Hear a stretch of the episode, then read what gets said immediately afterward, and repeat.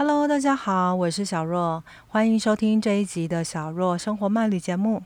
今天因为前阵子的少子化议题，刚好就回想起身边听过的一些状况，想要就旅游的品质这个角度来切入，聊聊你在规划旅行时重视的是旅游品质，还是省钱为王道呢？当然，省钱这件事情多半跟价值观有相对的关系。今天想要聊的内容也并非绝对。纯粹提供自助旅行的玩家们一起来思辨一下，或许会因为你我的立场不同而激发我们更多不同的想象哦。首先，工商一下，如果大家喜欢我的节目，欢迎订阅我的频道，也可以在你收听的平台帮我打星星评价哦，支持一下小若的节目。除了我的 Podcast 频道之外呢，也可以追踪我的粉丝团 Telegram。或是上我的网站看文章，只要 Google 搜寻我的名称“小若生活慢旅”，或是输入网址 stillcarol 点 tw，都可以找得到我哦。欢迎大家支持我了。那么，我们就开始今天这一集节目了。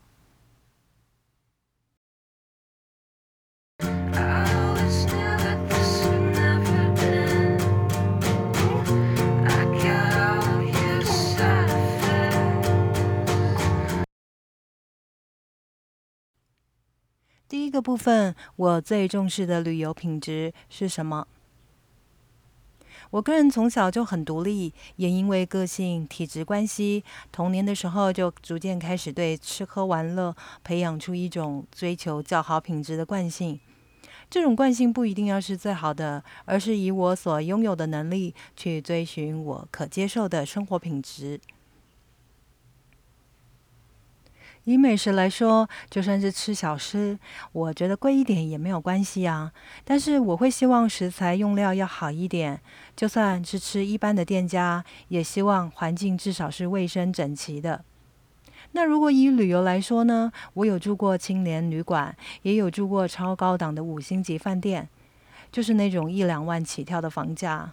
但是，哎，我不一定真的都很喜欢住这样星级的感觉，有时候会觉得就是。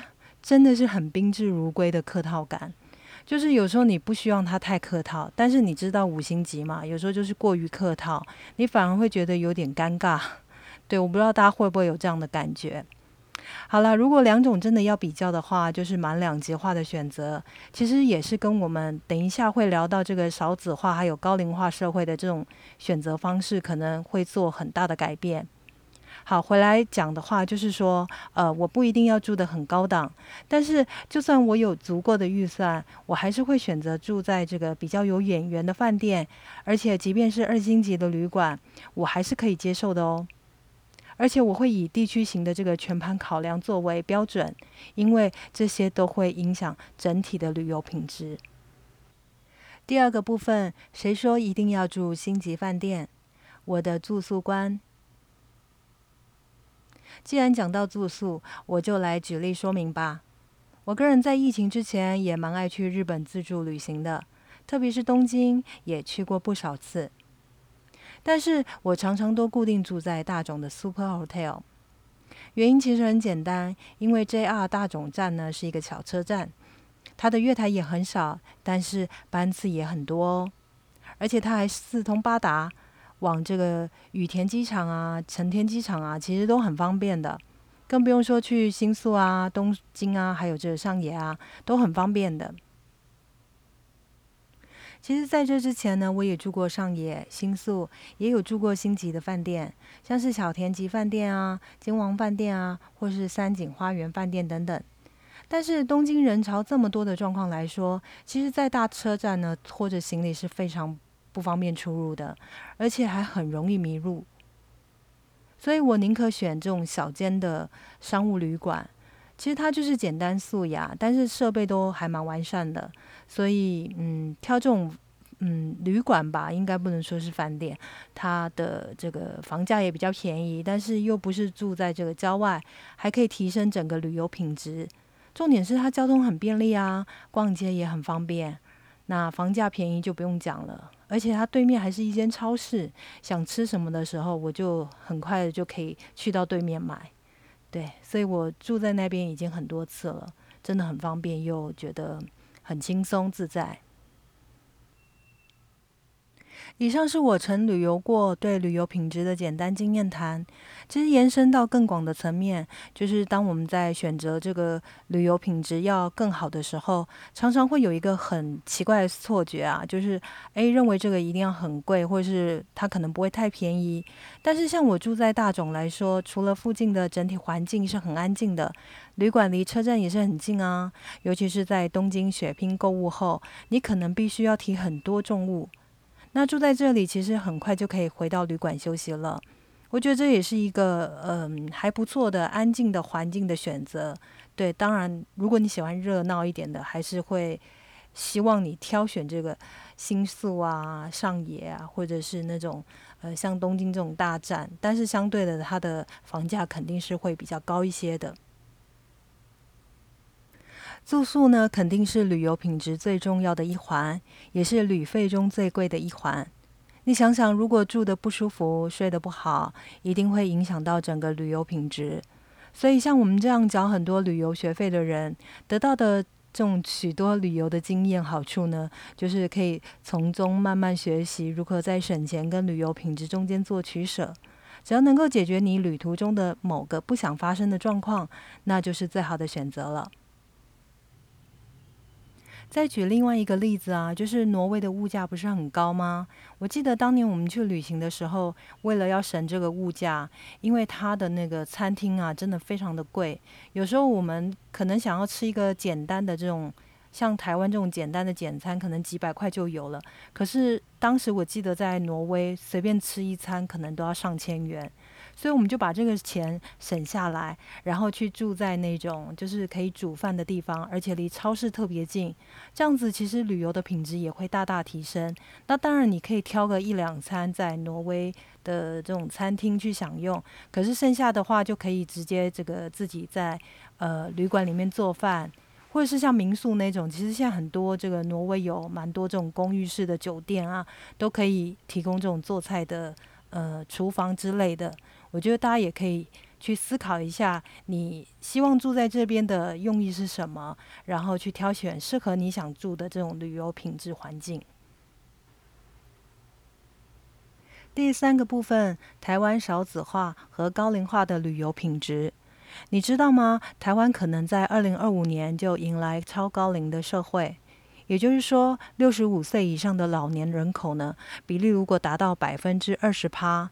就相当于每五个人就会有一位老人，这也是许多已开发国家都在面临的社会危机，甚至有可能是国安危机。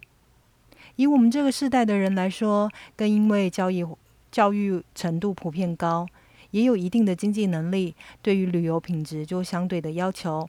更不用说，因为孩子生的少，父母注重孩子的教育、生活品质，当然更提升的话，就会注意他的旅游品质，给他更好的选择。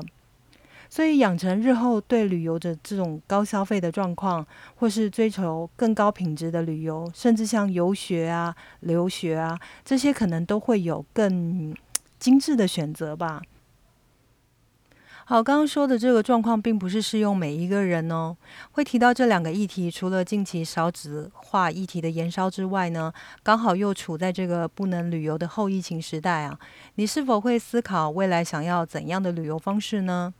有没有因为疫情而延伸出我希望可以及时行乐的想法呢？其实我有诶，就是一个很简单的想法，因为你都不知道明天是不是有可能就发生疫情了。轻一点的状况就是，好吧，我再忍一忍吧，反正不能旅行，至少还拥有正常的生活啊。但坏一点的状况是，如果疫情在台湾出现呢？还有就是，我有听到有朋友在国外确诊新冠肺炎的状况，听到他整个治疗过程，当时我只有一个想法，就是疫情赶快平息吧。因为我听到这个朋友得病后的状况，除了他的味觉改变啊，胸部很疼痛啊，还有呼吸困难，甚至他还昏倒过好几次啊。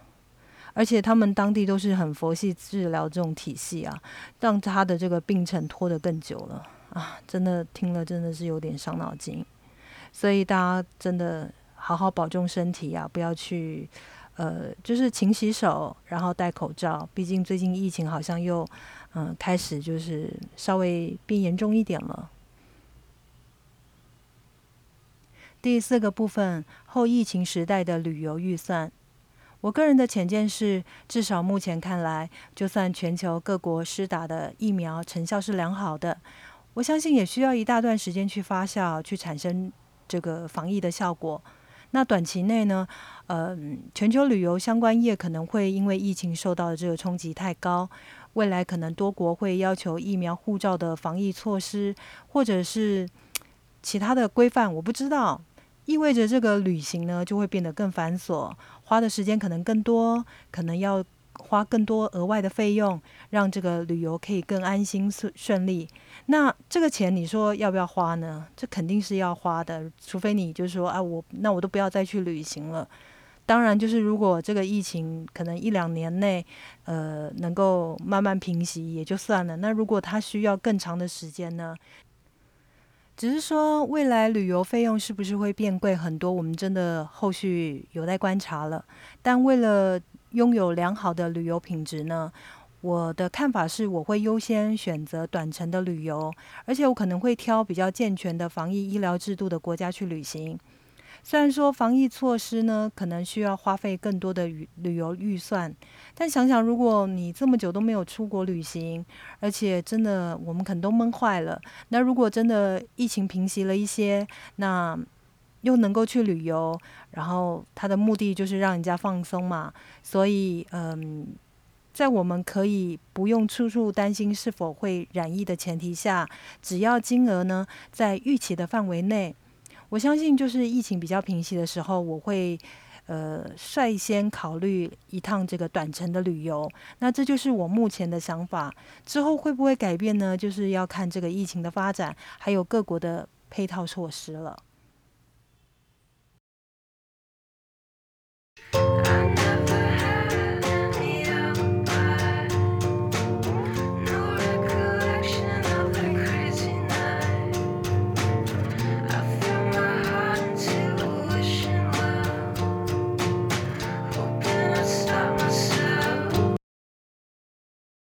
很欢迎分享你的看法。如果你有任何的建议啊，或者是想法啊，都可以到我的 IG 留言哦。希望这个议题能够就是带给大家大家一些这个不同的思考。那嗯，也希望疫情赶快平息啊，大家都身体健康、平安这样子。好，那最后就是感谢大家的收听啦。如果你喜欢我的节目，也请记得哦，一定要订阅我的频道。好的，那我们就下次再见喽，拜拜。